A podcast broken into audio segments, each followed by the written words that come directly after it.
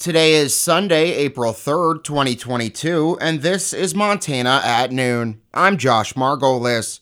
Your Weather Command forecast a high wind watch will be in effect for our entire listening area Monday afternoon through Tuesday evening. We're looking at west winds 30 to 40 miles an hour, gusting up to 65. Travel could be difficult, especially for high profile vehicles. Blowing dust could significantly reduce visibility at times at lower elevations. Blowing snow could also cause periods of near whiteout conditions at and above mountain pass level. For the rest of your Sunday, partly cloudy. Highs mid 50s, Southwest winds 10 to 20 miles an hour. Tonight, mostly cloudy in the evening, then clearing. Lows 30 to 35. Southwest winds 10 to 15. Monday, windy and mostly cloudy. 20% chance of rain showers in the afternoon. Highs mid 50s. South winds 10 to 15, increasing to southwest 20 to 30 in the afternoon. Monday night, very windy and mostly cloudy. 20% chance of rain showers and snow showers in the evening. Lows around 30. West winds 25 to 40. Tuesday, very windy, cooler, and mostly cloudy. Slight chance of snow showers in the morning, then a slight chance of rain showers and snow showers in the afternoon. Highs around 45, west winds 30 to 45, gusting to around 60. 20% chance of precipitation. Tuesday night, windy and mostly cloudy, 20% chance of rain showers and snow showers, lows around 30. Wednesday, windy and mostly cloudy, highs 45 to 50. Wednesday night and Thursday mostly clear, lows around 25, highs 55 to 60. Thursday night mostly clear, lows 30 to 35.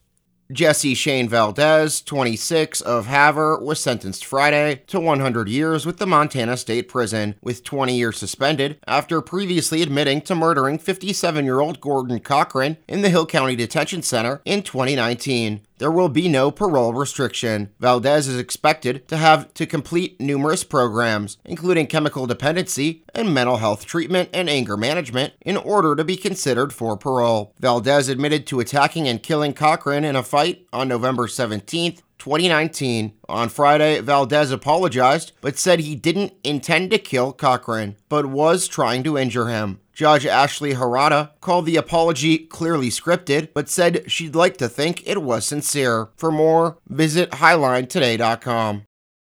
Throughout April, service officers for the Montana Veterans Affairs Division will be visiting locations in north central Montana to meet with veterans interested in applying for benefits. On Wednesday, April 6th, veterans can visit the Shelby Courthouse from 9:30 to 11:30 a.m or room 19 of the Glacier County Courthouse Annex in Cut Bank from 1:30 to 4 p.m. On Wednesday, April 13th, service officers will be at the Glasgow VA Clinic from 1 to 4 p.m. And on Thursday, April 14th, veterans can apply for benefits at Malta City Hall from 9:30 to 11:30 a.m. Veterans from other spots on the Highline can call 406 265 4225 to schedule an appointment. Turning to state news, in a press release from Upper Seven Law, it was announced that 38 people incarcerated at the Lake County Jail in Polson have filed a federal lawsuit, alleging that the jail is dangerous, unhygienic, and overcrowded. Lake County officials have yet to comment on the lawsuit, which alleges that inmates are often left without hot water and basic toiletries. They do not have access to fresh air or sunlight, they are forced to sleep on the floor, and they must bang on doors and shout to get the attention of guards. Further, mold grows on walls and mattresses, the heating and ventilation systems are inadequate inadequate, and there is frequently standing water on the floor. The inmates allege that these conditions, among others, violate the federal and state constitutions and Montana jail standards.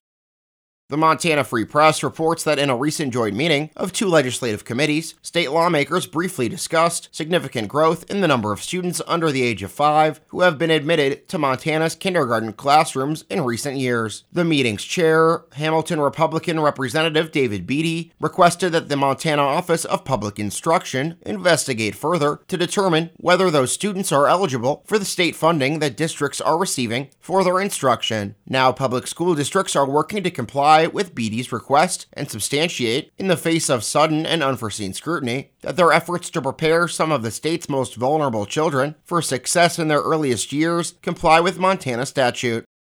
Blackfeet Law Enforcement Services has announced that eight people were arrested Thursday morning after a federal search warrant was executed at the home of tribal chairman Timothy Kink Davis. Davis was not among those arrested or charged, and he is not believed to have been in the house at the time of the search, according to the Great Falls Tribune. Arraignments for the suspects were held on Friday, but further details, including names of the individuals, are not being released at this time. According to law enforcement, four of the suspects were arrested for allegedly selling fentanyl. The other four were arrested based on what was found in the house. And now, taking a look at your local sports update.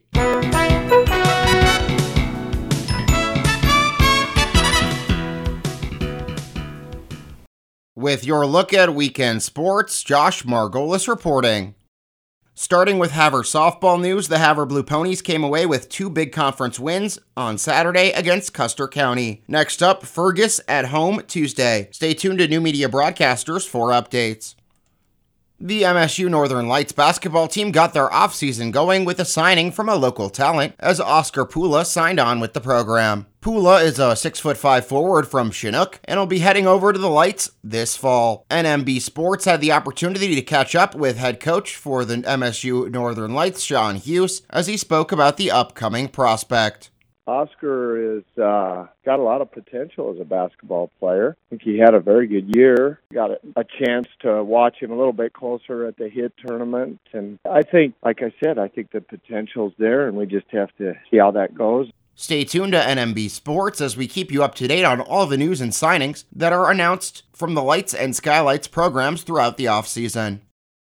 In other signing news, Walker Doman of Winnett has signed a letter of intent to play basketball for Dawson Community College. The 6 foot 5 inch forward led Grass Range Winnett co-op to a 20 8 record this year and finished third place at the Northern C Divisional. Doman was selected first team all conference and all state as a junior and a senior. Doman averaged 20.8 points per game in his senior year, while shooting 61% from the field and 71% from the free throw line. He also grabbed 9 rebounds, 1.4 assists, 1.5 steals, and 1.2 blocks per game. The Buccaneers are coming off a 27 7 season in which they won their third consecutive Region 13 championship.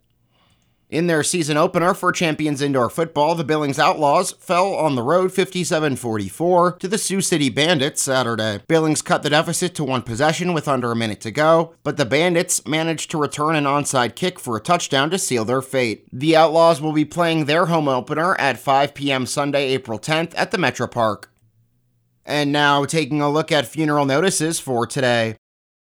Betty Jean Baltruche, 89, passed away peacefully at a residence in Havre March 25th. Funeral services will be held Friday, April 8th, 1 p.m., Havre Assembly of God, with Pastor Norman Christofferson officiating. Burial to follow in Highland Cemetery. Betty's family suggests donations be made to the Assembly of God Women's Ministry, Alzheimer's Association, or Bear Paw Hospice in lieu of flowers.